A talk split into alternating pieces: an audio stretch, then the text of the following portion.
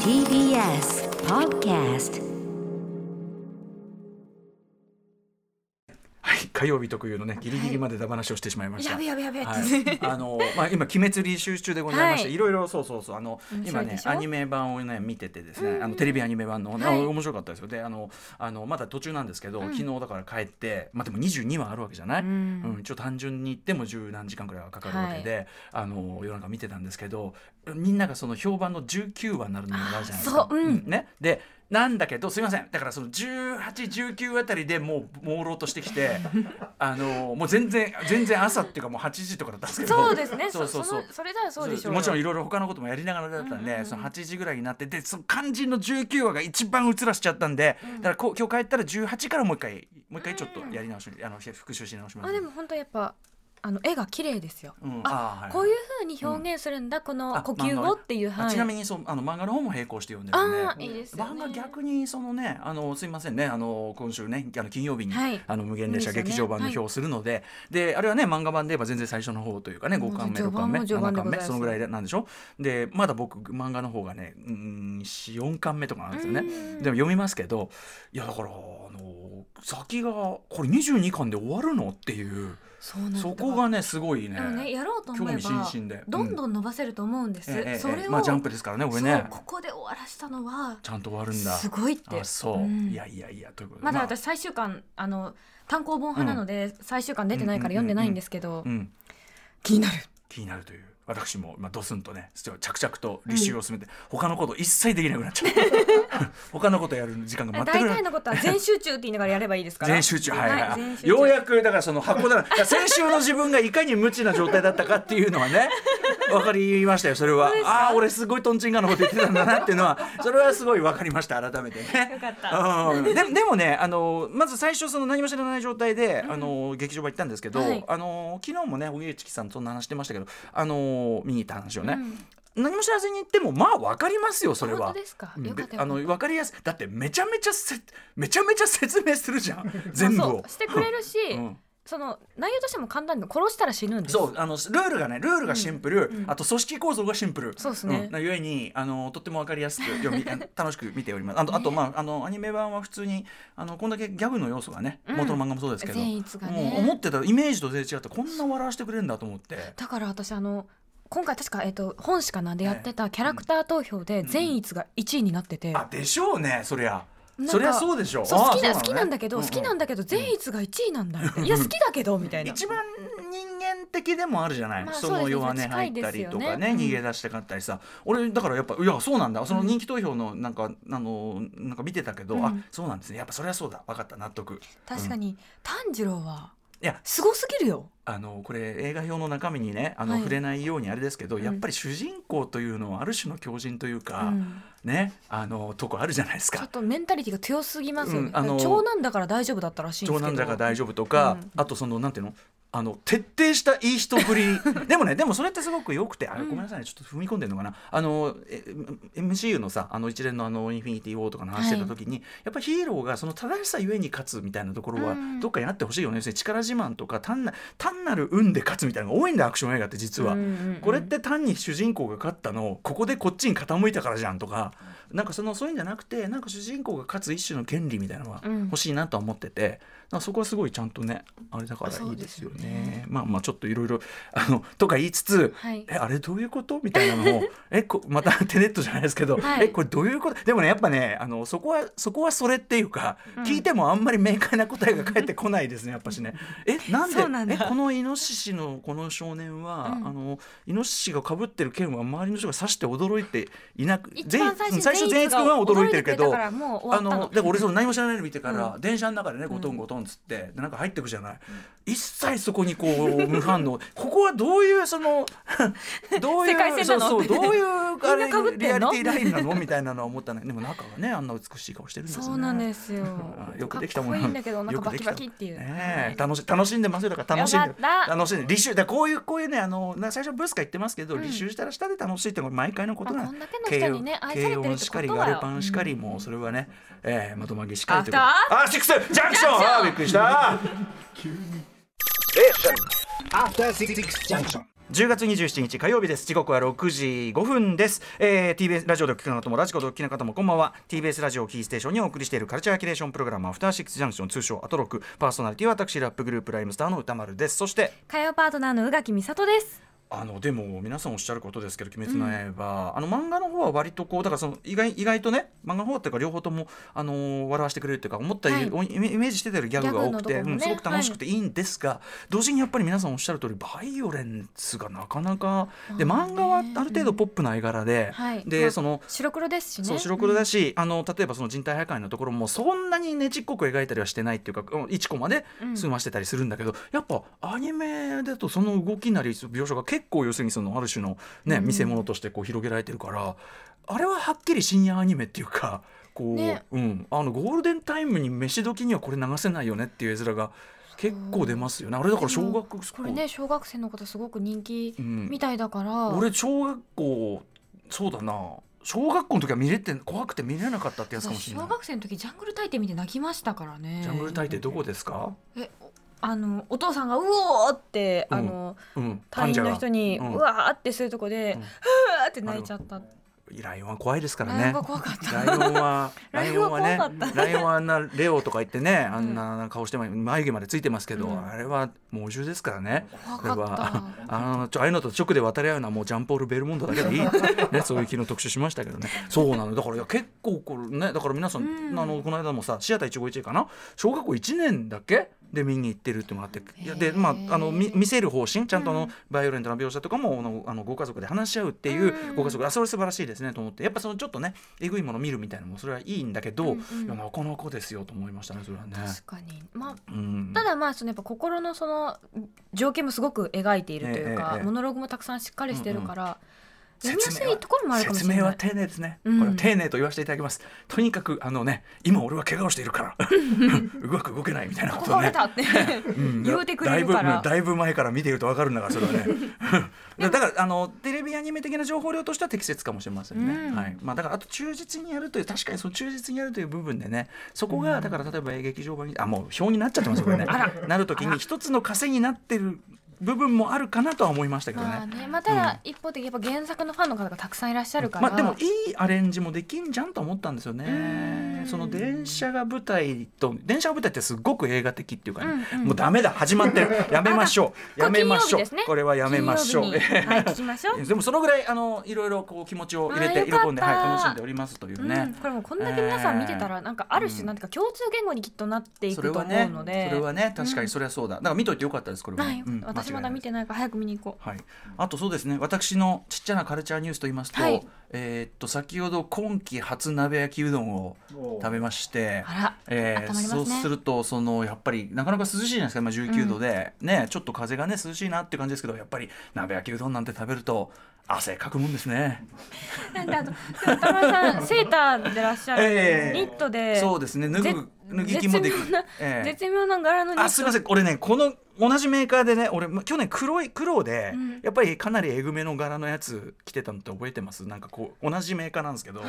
で俺は単にギリシャ柄のね、おうん男の裸体で、うんギリシャ柄だと思ってたらさっきあの鏡見てみんなが唖然としてるから俺のセーター見 て鏡見てあこれはダメだって。なんか、うんそんな必要に乳首を描かなくてもいい乳首ならいいんですけどいや乳首ならいいんですけど、ちょっとポスティオンしかもポスティオン的にポスティオンというのが何かは皆さん調べてくださ いポスティオン的にギリシャの美学ね、あの藤村志信さんとかに教わった金潤とかに教わった、はいはいギリシャ的な美学に反するポスティオンですねこれはねダメですねこれはねでそれは知らなかった の要するにあの単に配色とか、はいこうなんかあかあの面白いなと思っ大きくて柄がある感じのねはい、でガボッとしたセーター好きだから、買っちゃったんですけどすいませんよりによってよりによって みん宇な垣さんのみんな二度見して 私すいませんでした申し訳ありませんでしたそういうつもりはございません、はい、とにかくあ の私が言いたいのは鍋焼きうどんの季節がやってまいりよましかたったといいいう季こと節ででございますえーそんな中宇垣さんもあれでしょなんかカルチャーニュース気になることいがやあそるうんでしょあのもう本当あの30周年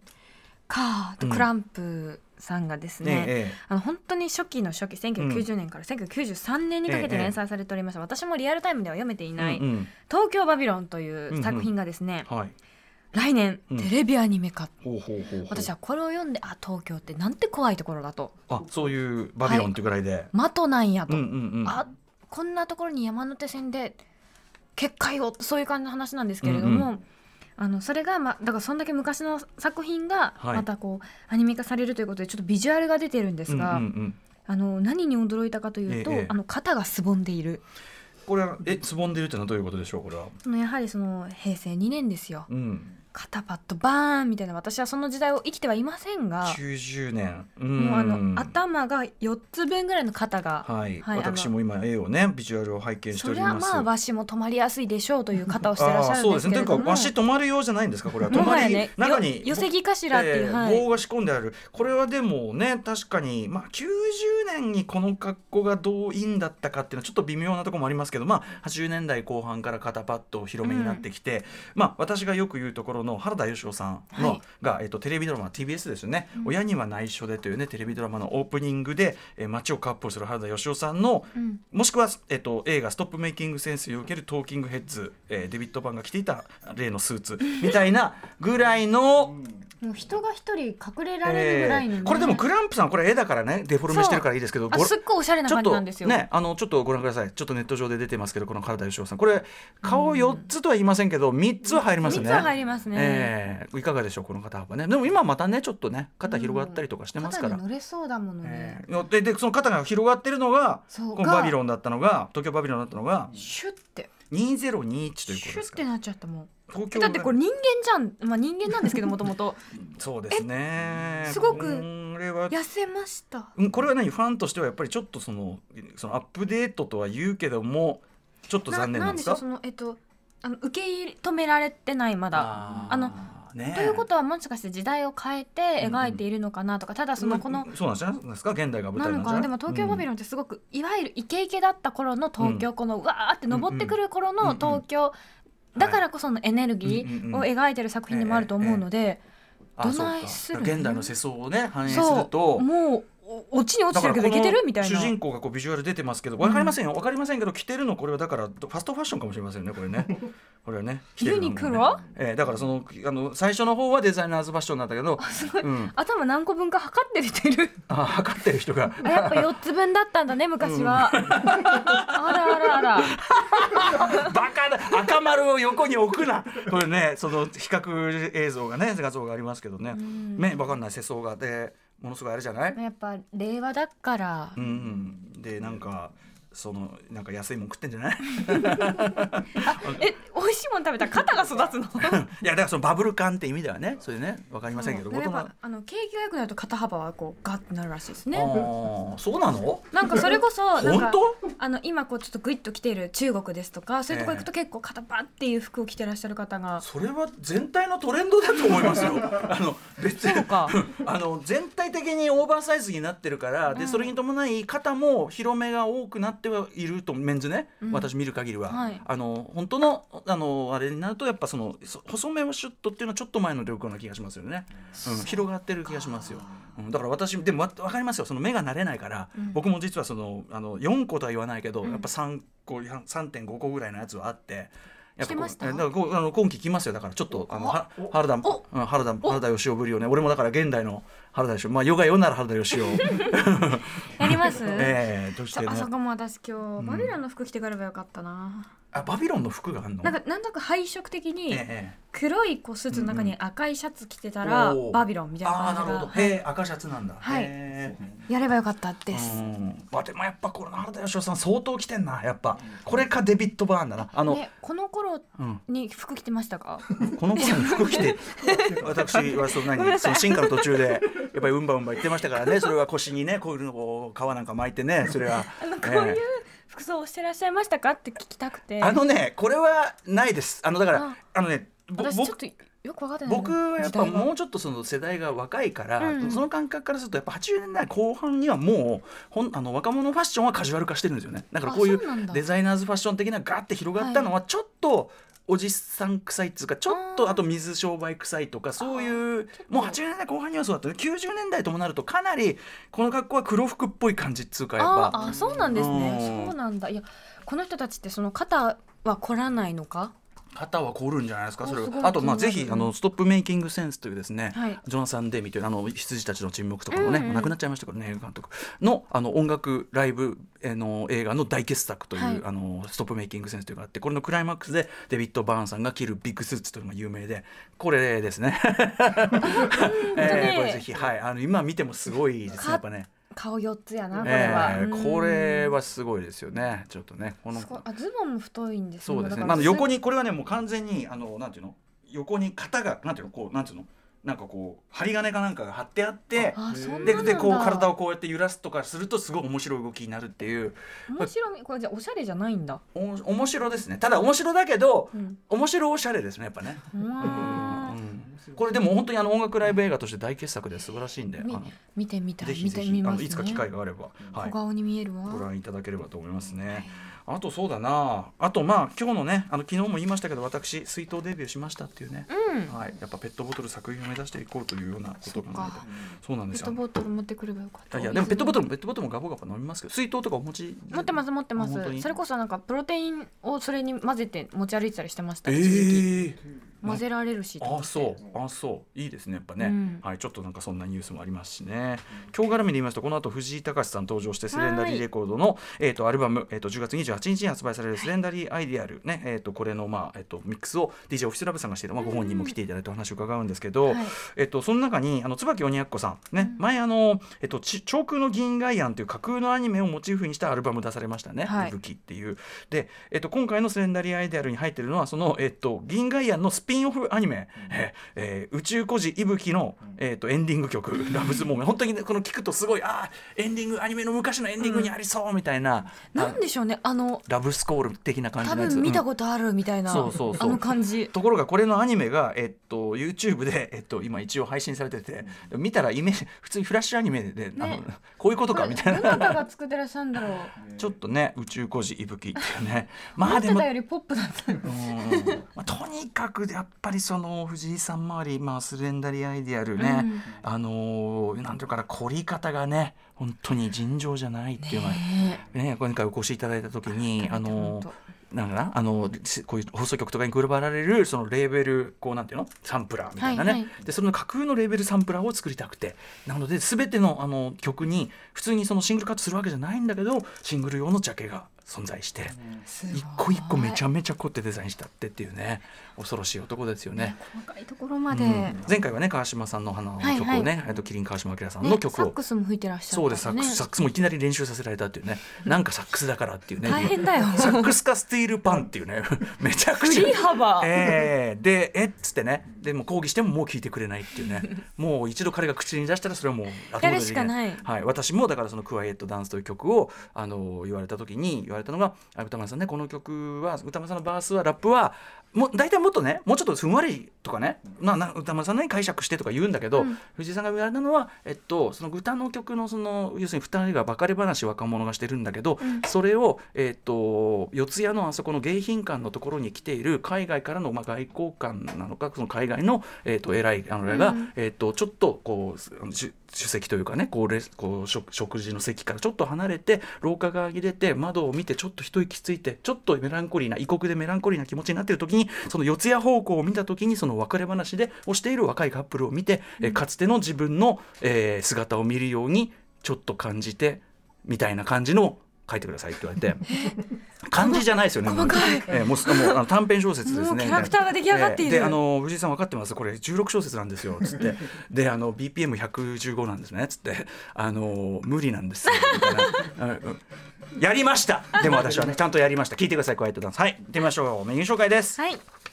今週1週間はですね TBS ラジオではチャレンジゼロ CO2 削減キャンペーンを実施中ですこの時間の放送は埼玉県の戸田送信所からみんな、えー電力より、みんな電力よりみんな供電給あごめん供なさい給されます、長野県上稲郡辰野町の横川ジャイ市発電所で作られました再生可能エネルギーでお届けしております失礼いたしました邪魔してしまいました全然ごめんなさはいい、えーこのキャンペーンの一環として6時半からのカルチャートークでは地球温暖化について描いたドキュメンタリー作品をドキュメンタリー専門の配信サービスアジアンドキュメンタリーズ代表本当にアジアンドキュメンタリーズはどの作品見ても本当になんか一日の充実度が全然違うっていうね、素晴らしい作品群を集めてらっしゃいますアジアンドキュメンタリーズ代表万能悟さんにご紹介いただきます、えーそして7時のライブダイレクトは先ほどもねお話しした通りでございますタレントでそして何より卓越した音楽アーティストでもある藤井隆さんが登場藤井さんがプロデュースした本当にこれも度肝を抜かれるアルバムでした、えースレンダリーアイデアル10月28日に発売されますこの魅力が詰まった DJ ミックスを DJ オフィスラブさんに披露していただきますその後7時40分頃からは新概念提唱型投稿コーナー何かが始まる音がする YOKHN 予感そして8時台の特集コーナービヨンドザカルチャーはこちら仲良しじゃなくたって私たちは戦える女性同士の連帯を扱うシスターフットな作品を見たり読んだりしよう特集 by 大谷明さんはい映画「ハスラーズ」「オーシャンズ8」「ブックスマート」といった映画を筆頭にここ数年女性同士がつるんだり戦ったりするエンタメ作品が人気を博していまね、す。確かにねで、えー、とこれらの作品シスターフッドという言葉でね、えーくくられる、うんまですねちょっとその、ね、最近になってよく使われるというか耳にするようなことか言葉かもしれませんけど、えーシスターフッド一体どういうことなのかどういう背景があってどういう意義があるのか、えーまた最近おすすめのシスターフッド作品って何などなど、えー今話題のそのシスターフッド、まあ、についてご紹介いただきます。ゲストは先週の金曜日ハードボイルドでバイオレンスなシスターフット小説「ババヤガの夜」を発売されました作家の大谷明さんで面す。白かった、ねえ最高でしょこれ面白かった大好きなんです私ねあの書評も書かれてましたねはい書きましたけど、弁護で本当ね泣いちゃいました読みながうら。んはい、ということではい、大谷さんねお話伺うの楽しみです。番組への感想や質問などリアルタイムでお待ちしておりますアドレスは歌丸アットマーク TBS.CO.JP 歌丸アットマーク TBS.CO.JP まで読まれた方全員に番組ステッカーを差し上げますそれではアフターシックスジャンクション行ってみよう After Six Junction.